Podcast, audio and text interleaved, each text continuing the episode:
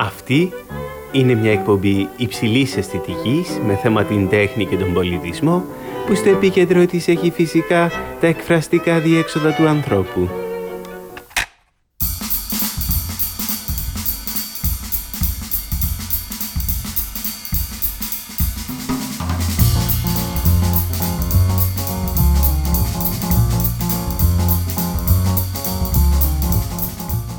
Αφελής αισιοδοξία ή μελαγχολική απεσιοδοξία; Ανοησία ή κινησμός; Ανεμελιά ή σκεπτικισμός; Εν τέλει, ελαφρότητα ή βαρύτητα; Το 1984 ο Μίλαν Κούντερα έγραψε «Τι να διαλέξουμε, τη βαρύτητα ή την ελαφρότητα».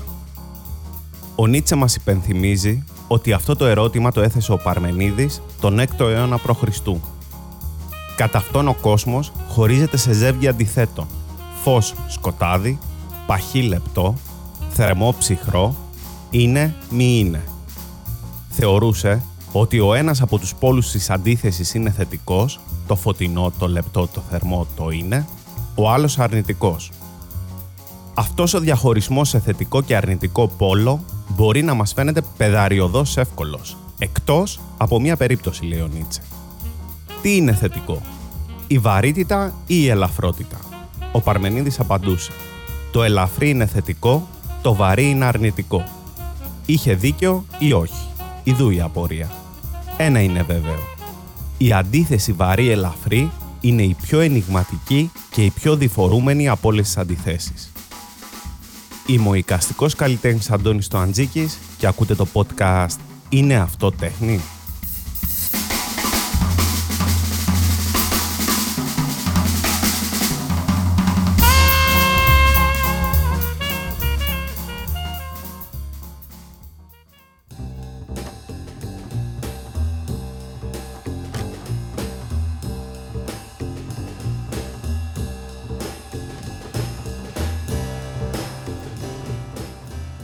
Ζούμε σε μια εποχή με κώδικες χαράς, βήματα ευτυχίας και 10 τρόπους για να νιώσεις καλύτερα.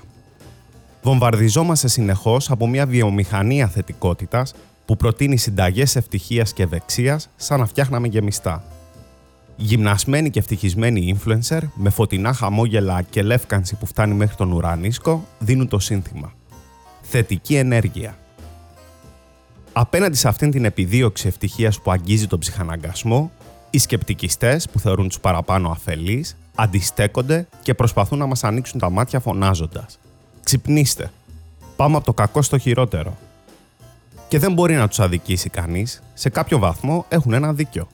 Η ευτυχία δεν είναι ανταγωνιστική δραστηριότητα. Μια βιομηχανία δισεκατομμυρίων έχει στηθεί με σκοπό να μας πουλήσει ευτυχία. Άλλωστε, το να είσαι χαρούμενος σημαίνει πάνω απ' όλα ότι λαδώνεις τη μηχανή Είσαι δηλαδή πιο παραγωγικό στην εργασία σου και καταναλώνεις και περισσότερο. Ο Πασκάλ Μπρικνέρ επισημαίνει ότι η ευτυχία έχει αλλάξει. Από εκεί που ήταν δικαίωμα τη δεκαετία του 60, έχει γίνει καθήκον. Το να μην μοιράζεσαι λοιπόν την αισιοδοξία των χαζοχαρούμενων και να μην συμμετέχεις στη γενικότερη εφορία δεν είναι περίεργο.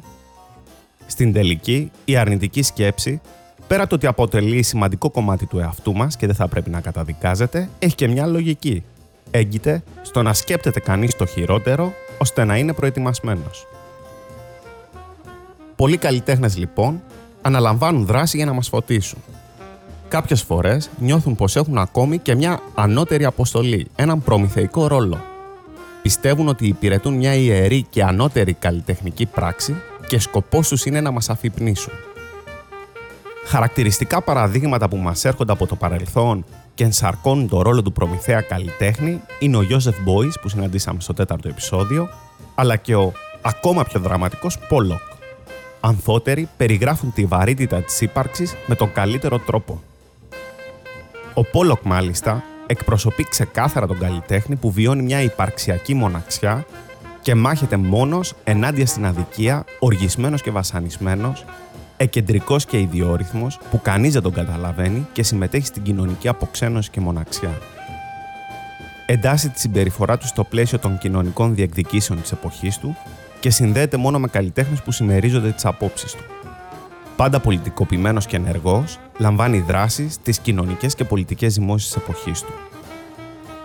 Τον Απρίλιο του 1936, μαζί με τον αδελφό του, θα συμμετάσχουν στις πειραματικές δραστηριότητες του κομμουνιστή Μεξικανού τυχογράφου Σικουέιρος, προετοιμάζοντας υλικό για τον επικείμενο εορτασμό της εργατικής πρωτομαγιάς στη Νέα Υόρκη.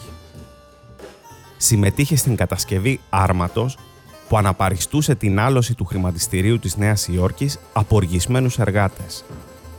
Πάντα θλιμμένος, πάντα απεγνωσμένος, πάντα μεθυσμένος και επιθετικός.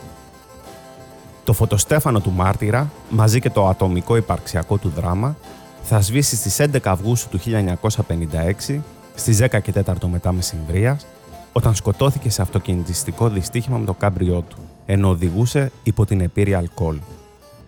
Στον θάνατο, παρέσυρε και την Έντιθ Μέτσκερ, ενώ τραυμάτισε σοβαρά την καλλιτέχνηδα και σύντροφό του, Ρουθ Κλίκμαν. Ο Μπέντζαμιν Μπάχλο θα ονομάσει αυτή τη συμπεριφορά μελαγχολικό παλιμπεδισμό του καλλιτέχνη. Ο καλλιτέχνης αυτός είναι ένας αυτοκαταστροφικός και μοναχικός κυνηγός της ουτοπίας. Δέκα χρόνια αργότερα, ένας άλλος προμηθέας ονόματι Jim Morrison, κάτω από την επίρρεια ναρκωτικών στο ξενώνα Κάσλ του Λος Άντζελες, ανέβηκε στην κορυφή ενός πύργου με τη φίλη του Νίκο και σκαρφάλωσε ξεβράκωτος στο στενό στη Θεό ουρλιάζοντας. Τη ζήτησε να τον ακολουθήσει, αλλά εκείνη αρνήθηκε. Το γεγονός έχει καταγραφεί ως ροκ ηρωισμός, όπως το κάψιμο της κιθάρας του Jimi Hendrix.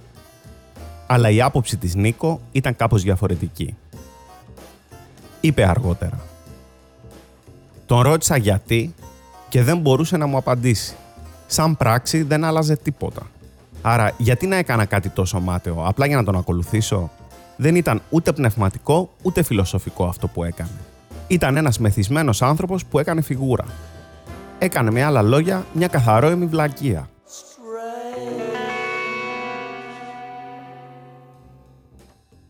Τα παραπάνω παραδείγματα περιγράφουν με γκροτέσκο τρόπο καλλιτέχνες που θεωρούν πως διαθέτουν μια γραμμή άμυνας απέναντι στις ειρήνες της θετικότητας, καταδικάζοντας την αφελή αισιοδοξία και ζώντας μια αντισυμβατική ζωή. Ταυτόχρονα όμως, φαίνεται πως εγκλωβίζονται και οι ίδιοι σε έναν αρνητισμό, μια μεμψημυρία και μια μιζέρια που τελικά καταλήγει σε αφελή απεσιοδοξία.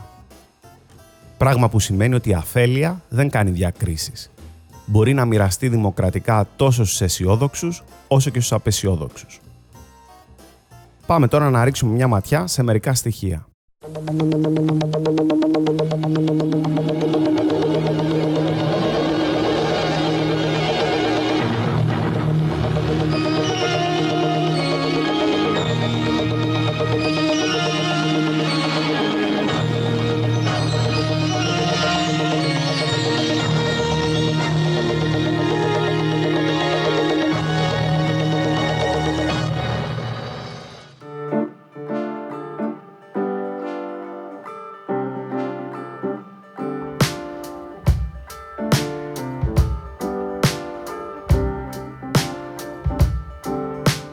Φιλόσοφος Μπέρναρ Ράσελ, ένας λαμπρός εκπρόσωπος της επιστήμης λογικής, μεταξύ των πρώτων υπερασπιστών των ομοφιλόφιλων, ακτιβιστής κατά του πολέμου που μπήκε φυλακή στα 89 του χρόνια για πολιτική ανυπακοή, συγγραφέας περισσότερων από 60 βιβλίων και 2.000 άρθρων, επιζήσας από αεροπορικό δυστύχημα και βραβευμένος με Νόμπελ Λογοτεχνίας, αντιλαμβανόταν ότι οι άνθρωποι έχουμε την τάση να πιστεύουμε ότι μας βολεύει είπε σε μια δήλωσή του το 1959 στο BBC. Όταν μελετάς οποιοδήποτε ζήτημα ή σκέφτεσαι οποιαδήποτε φιλοσοφία, αναλογήσου μόνο ποια είναι τα γεγονότα και ποια είναι η αλήθεια που επιβεβαιώνεται από αυτά. Μην επιτρέψεις ποτέ στον εαυτό σου να παρασυρθεί από ό,τι θέλεις να πιστέψεις ή από ό,τι νομίζεις ότι θα είχε επωφελή κοινωνικά αποτελέσματα εάν γινόταν πιστευτό. Αλλά δες αποκλειστικά και μόνο ποια είναι τα γεγονότα και τα γεγονότα έχουν ως εξής.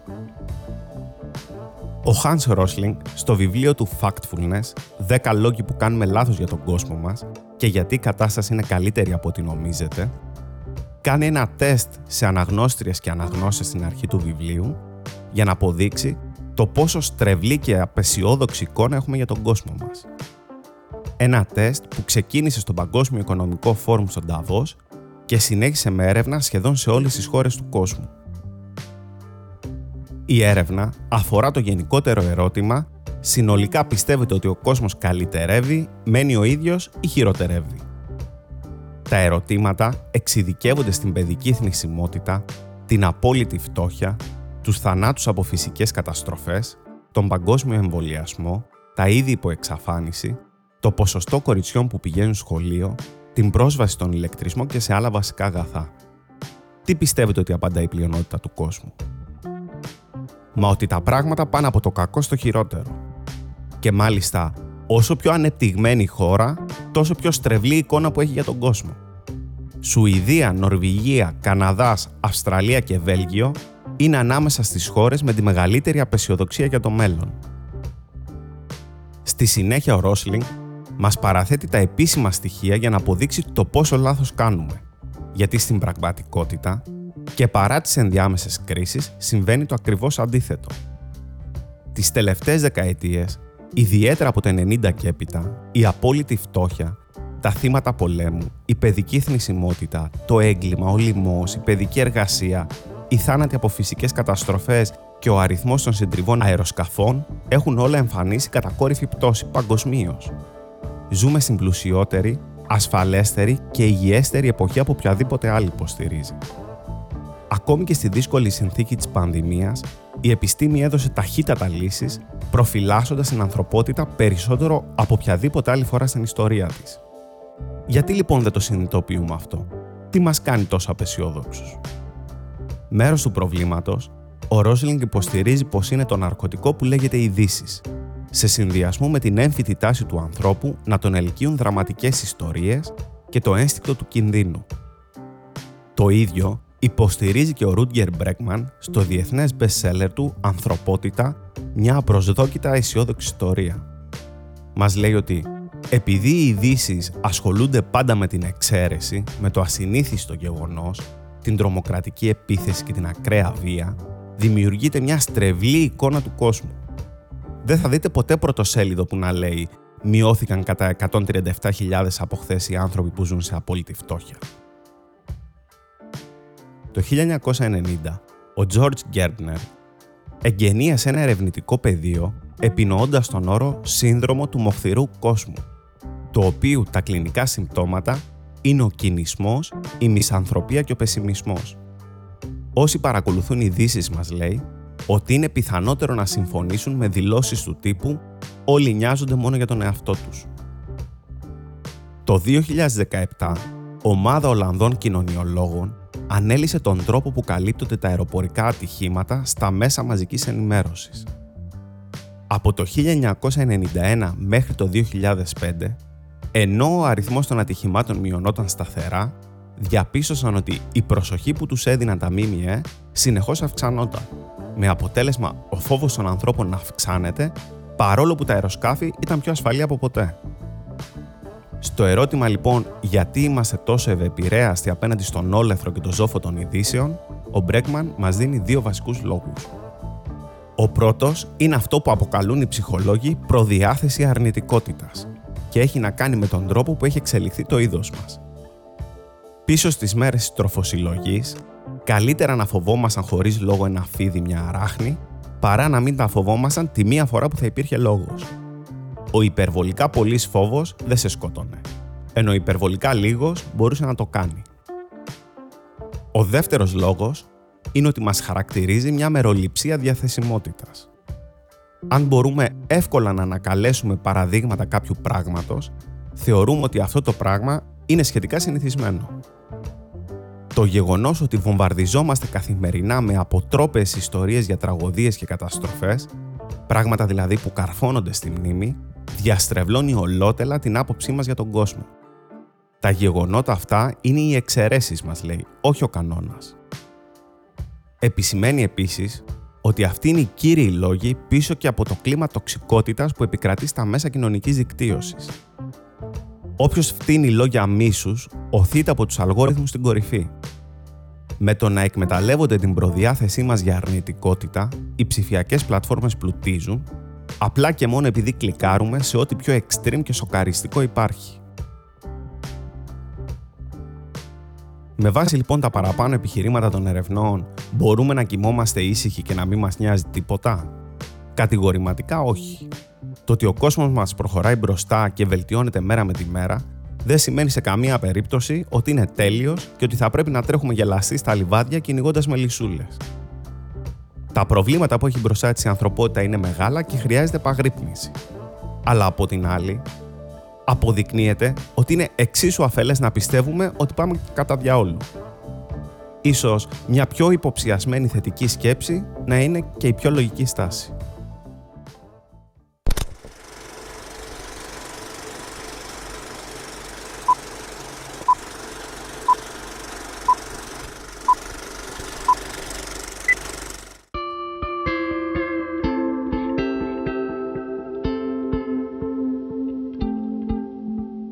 Ανρί Ρουσό γεννήθηκε το 1844 στο Λαβάλ της Δυτικής Γαλλίας και περιγράφεται ως ένας άνθρωπος μέτριας ευφυΐας. Μετακόμισε στο Παρίσι το 1868, όπου και ξεκίνησε να δουλεύει ως δημόσιος υπάλληλος, εισπράκτορας για την ακρίβεια. Ήταν ένας κατά τα άλλα φιλήσυχος χαμηλόβαθμος υπάλληλος που μετά τα 40 του καταπιάστηκε με τη ζωγραφική στα 42 του, το 1886, εκθέτει στο Σαλόν των Απορριφθέντων, όπου και γνωρίζει τον Ματής που το συστήνει και σε άλλους καλλιτέχνες.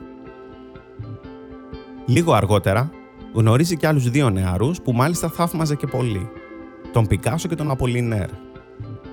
Τα 20χρονα του κολλάνε το παρατσούκλιο Τελώνης, εξαιτίας του επαγγελματός του και ξεκινάνε να τον κάνουν παρέα. Ο Τελώνης Ρουσό είχε σταθερό μισθό ώστε να μπορεί να συντηρεί στούντιο στο Μομπαρνά, οπότε Πικάσο και Απολινέρ πήγαιναν και άραζαν συχνά εκεί. Ο Τελώνης δεν είχε καμία καλλιτεχνική εκπαίδευση, με αποτέλεσμα να αγνοεί τελείως την ιστορία του πεδίου του, αλλά και τη λογική του παιχνιδιού. Οι επιλογές που έκανε τόσο προς τα θέματα του, όσο και ως προς τον τρόπο που τα ζωγράφιζε, εμφανίζονται ως η πραγματοποίηση μιας λαϊκής ή μικροαστικής αισθητικής, ήταν με άλλα λόγια ναΐφ. Έκανε μια τέχνη αφελή που χαρακτηρίζεται από απλοϊκότητα τόσο στην ύλη όσο και στο περιεχόμενο. Ο Τελώνης ήταν ένας άνθρωπος που μπορεί να έμαθε από μόνος του να ζωγραφίζει, αλλά αγνοούσε τι σημαίνει να είσαι ζωγράφος. Γι' αυτό και κυκλοφορούσε με ένα στόχο στην πλάτη του. Έναν στόχο για φάρσες, κοροϊδίες και πειράγματα. Το bullying που του έκαναν τα Μάτσο Πιτσιρίκια Πικάσο και Απολίνερ περιγράφεται συχνά ως απάνθρωπο. Το 1908 μάλιστα, διοργάνωσαν μέχρι και συμπόσιο αφιερωμένο στο όνομά του, όπου ο Ρουσό μετατράπηκε σε παιχνίδι δείχνοντας πλήρη ποταγή. Τον έβαλαν να καθίσει στην προεδρική καρέκλα, ακριβώς κάτω από ένα πολυέλαιο με κεριά που έσανζαν στο κεφάλι του για πολλή ώρα, και αυτός ούτε που διαμαρτυρήθηκε. Το μόνο που τον ένοιαζε ήταν να μιλά για τη χαρά της ζωγραφικής και μπορούσε να υπομείνει τα πάντα γι' αυτό. Η Φερνάντο Λιβιέ, καλλιτέχνηδα και φίλη του Πικάσο, θα πει αργότερα ότι το δέρμα του τελώνει γινόταν εύκολα κατακόκκινο όταν ένιωθε δυσαρεστημένος ή ενοχλημένος. Συμφωνούσε γενικά με όλα όσα του έλεγαν, μα ένιωθε κανείς ότι αποτραβιόταν και δεν τολμούσε να πει όσα σκεφτόταν. Ο Ρουσό ζωγράφιζε με την αφέλεια και την ελευθερία ενός παιδιού. Ωστόσο, αυτά τα προϊόντα μιας καλλιτεχνικής πρόθεσης τυπικής της λαϊκής αισθητικής εισήγαγαν, λόγω ακριβώς της ίδιας αφέλειάς τους, μια απόκληση ικανή να γοητεύσει ακόμη και τους πιο προχωρημένους καλλιτέχνες. Πολλές δεκαετίες αργότερα, ο Πικάσο θα ομολογήσει ότι του πήρε μια ζωή για να μάθει να ζωγραφίζει σαν παιδί. Ή με άλλα λόγια, για να κάνει αυτά που κορόιδευε. Η άγνοια και η ελαφρότητα του τελώνη του έδιναν έναν τεράστιο βαθμό αυτονομίας, αφού εφάρμοζε μια δικιά του εντελώς ιδιαίτερη λογική που εμπεριείχε μια ρήξη με την αισθητική παράδοση. Μια ρήξη που οι υποψιασμένοι μασίβ καλλιτέχνες παλεύουν μια ζωή για να επιτύχουν.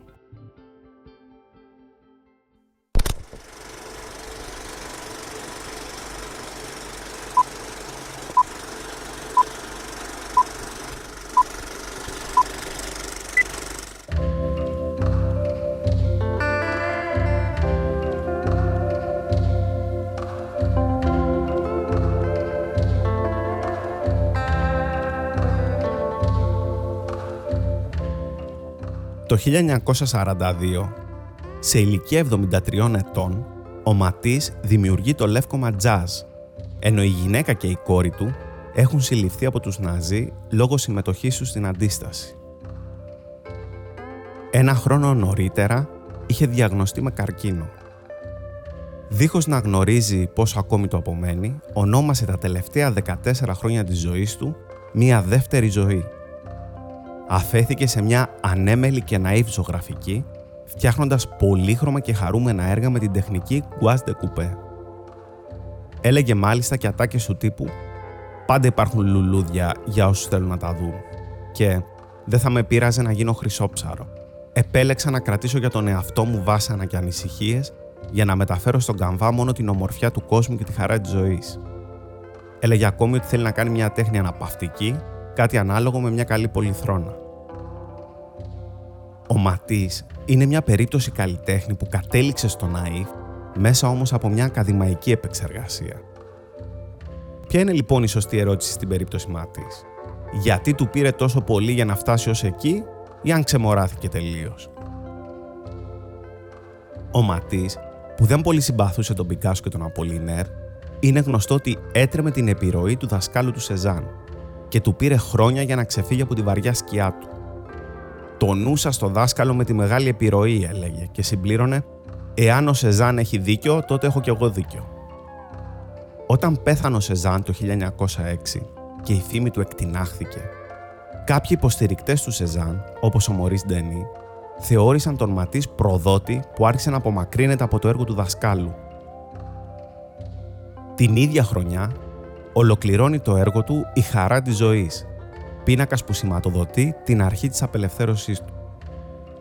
Όταν ξεκίνησε μάλιστα αυτή η στροφή στη δουλειά του ένα χρόνο νωρίτερα, έργα του που εκτέθηκαν μαζί με έργα φίλων στο φθινοπορεινό σαλόν μέσα σε μια αίθουσα που στο κέντρο της ήταν ένα ακαδημαϊκό γλυπτό, χλεβάστηκαν. Ένας κριτικός αναφώνησε μέσα στην αίθουσα. «Ο Ντονατέλο ανάμεσα στα άγρια θηρία». Φράση που αναπαράχθηκε από τον τύπο της εποχής. Ο κατά 12 χρόνια νεότερος Πικάσο που έβλεπε τον πίνακα η χαρά της ζωής στο σπίτι της Γετρούδης Στάιν κάθε φορά που πήγαινε για φαγητό, είχε λυσάξει με το έργο και έβαλε μπρος να κάνει κάτι παρόμοιο. Ξεκίνησε λοιπόν τις Δεσποινίδες Αβινιών. Ο Ματής, που ήξερε πολύ καλά ότι ο νεαρός Πικάσο είχε κολλήσει με το έργο του, έβαλε τα γέλια όταν είδε τις Δεσποινίδες της Αβινιών ένα χρόνο μετά, λέγοντας μάλιστα ότι ο τύπος γεννήθηκε για να καταστρέψει τη ζωγραφική. Όταν ο Ματής ολοκλήρωσε τη στροφή στην τέχνη του και ξέφυγε από το δάσκαλο, βρέθηκε ουσιαστικά αντιμέτωπος με την ομόφωνη κατακραυγή από τους κριτικούς – και η ηρωνία είναι ότι ο μοναδικός που τον υποστήριξε ήταν αυτός που συγχαινόταν περισσότερο από όλους, ο ποιητής Απολινέρ. Ακυρώθηκαν λοιπόν όλες οι παραγγελίες του και η προσβολή κορυφώθηκε με τους εμπόρους των έργων του αφού πρώτα ακύρωσαν τις παραγγελίες τους να νοικιάσουν το στούντιό του για να παρουσιάσουν στους συλλέκτες έργα άλλων ζωγράφων που θα μπορούσαν να απολυθούν αντί για Ματής. Ένας από αυτούς, ο Ρώσος συλλέκτης Τσούκιν ένιωσε ενοχές για τον τρόπο που συμπεριφέρθηκαν στο Ματής όταν επέστρεψε στη Μόσχα. Και στη συνέχεια έστειλε επιστολή ανακαλώντας την απόφασή του και ζητώντας να τους σταλούν το ταχύτερο δυνατό τα έργα, ζητώντας μάλιστα και συγνώμη. Ενώ κλείνει την επιστολή λέγοντας «Ελπίζω κάποτε να καταφέρω να μου αρέσουν». Αυτό που φαίνεται πως τους ενοχλούσε ήταν η απλότητα των έργων του που τη μετέφραζαν ως απλοϊκότητα. Παρόλα αυτά, Πικάσο, Ματής, όπως και πολλοί ακόμη καλλιτέχνες, έχουν μια κοινή πορεία. Όσο πιο πολύ οριμάζουν, τόσο πιο απελευθερωμένοι νιώθουν και τόσο πιο ανάλαφροι, απλοί και ναΐφ τέχνη κάνουν. Καλλιεργούν με αυτόν τον τρόπο μια συνειδητή ανεμελιά, μια ελαφρότητα και μια διαφορετική στάση μέσα στον κόσμο.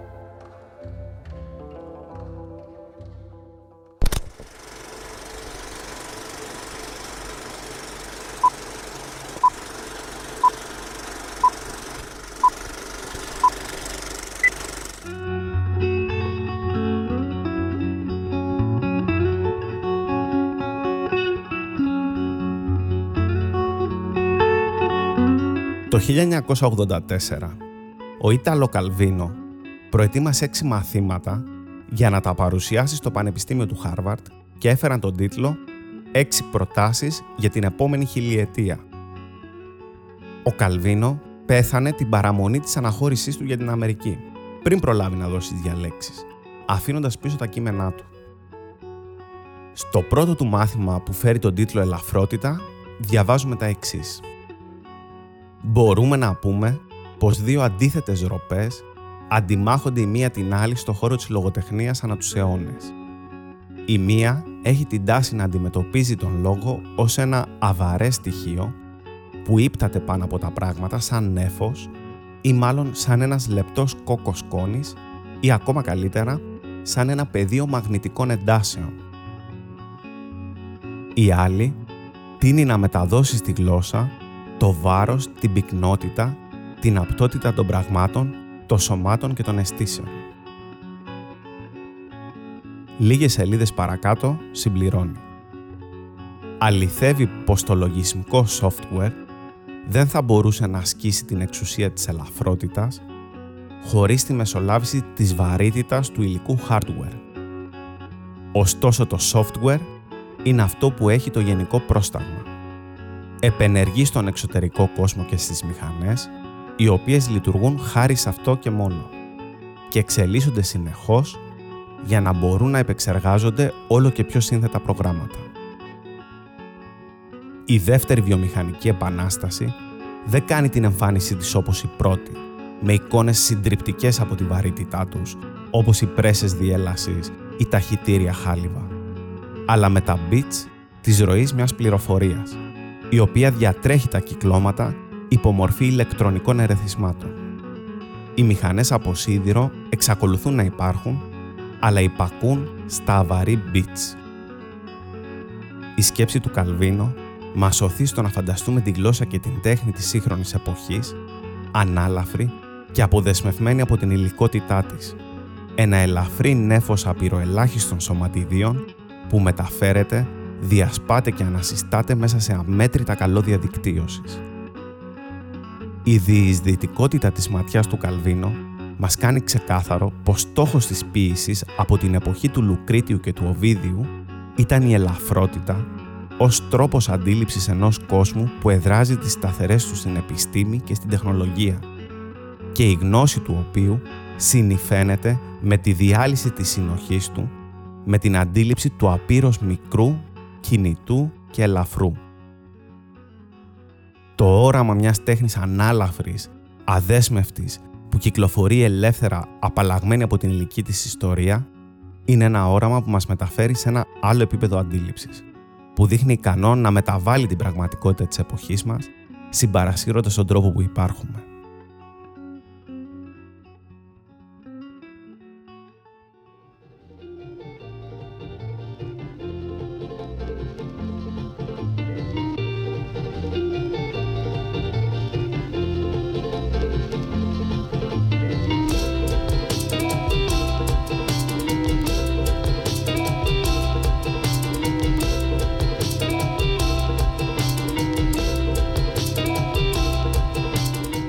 Μέσα από τα παραδείγματα του σημερινού σπονδυλωτού επεισοδίου, είδαμε πώς το ηθικό δίπολο καλό-κακό μεταμορφώνεται στο αισθητικό δίπολο ελαφρύ βαρύ. Στις μέρες μας, οι κανόνες στο παιχνίδι φαίνεται πως έχουν αλλάξει. Από το 60 και έπειτα, ο ηρωικός τύπος του δημιουργικού καλλιτέχνη θα διακομωδηθεί από καλλιτέχνες όπως ο Άντι Warhol. Στις δεκαετίες που θα ακολουθήσουν, η Κίκη Σμιθ, η Ρώνα Πόντικ, η Γιάννα Στέρμπακ αλλά και ο Μακάρθι εξαπολύουν επίθεση στην εικόνα του ματσό προμηθέα καλλιτέχνη που αποτελεί πια το αναχρονιστικό πρότυπο μιας παροχημένης εποχής. Ο Μακάρθι μάλιστα παρουσιάζει το μάγκα και βαρύ εξπρεσιονιστή ζωγράφο ως ένα τέρας παλινδρόμησης. Ο Τζιμ Σο από την άλλη θα επιμεληθεί εκθέσεις με έργα ναΐφ καλλιτεχνών σε κεντρικές γκαλερί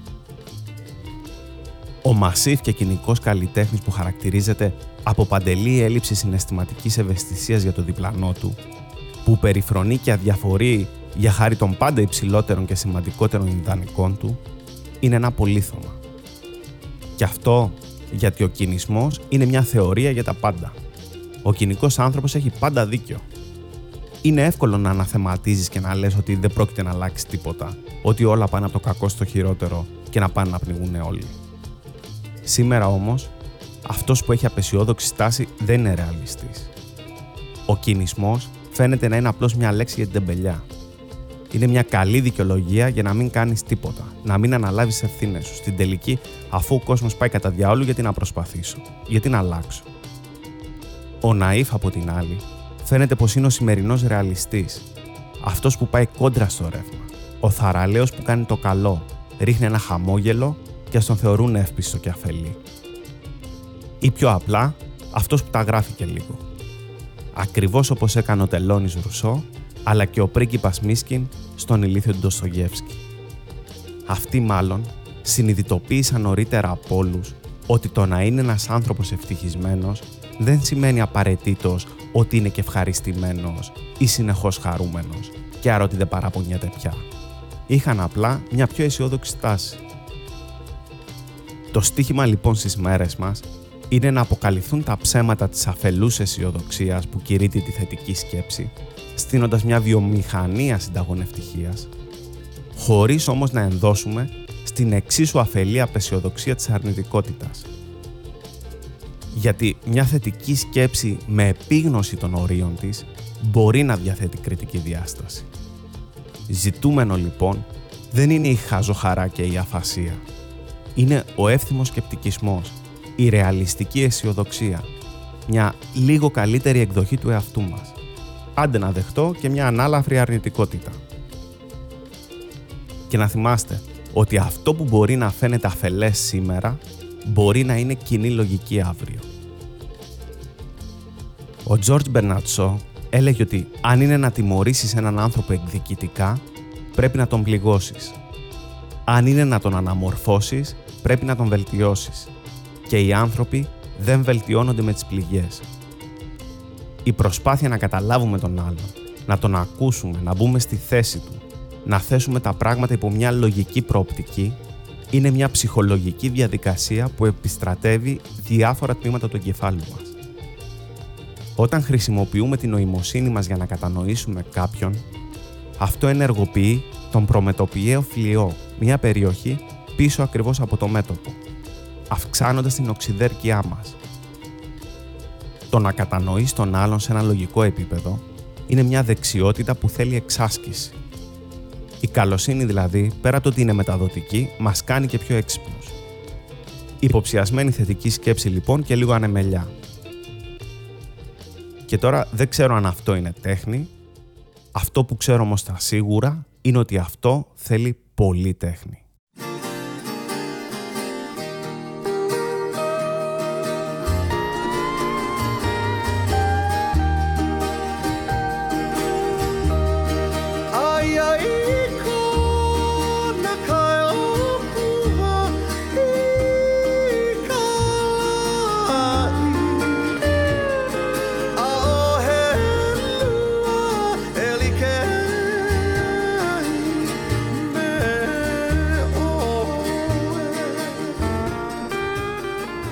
Ακούσατε το podcast «Είναι αυτό τέχνη» Στην επιμέλεια του podcast ήταν ο Αντώνης Τοαντζίκης.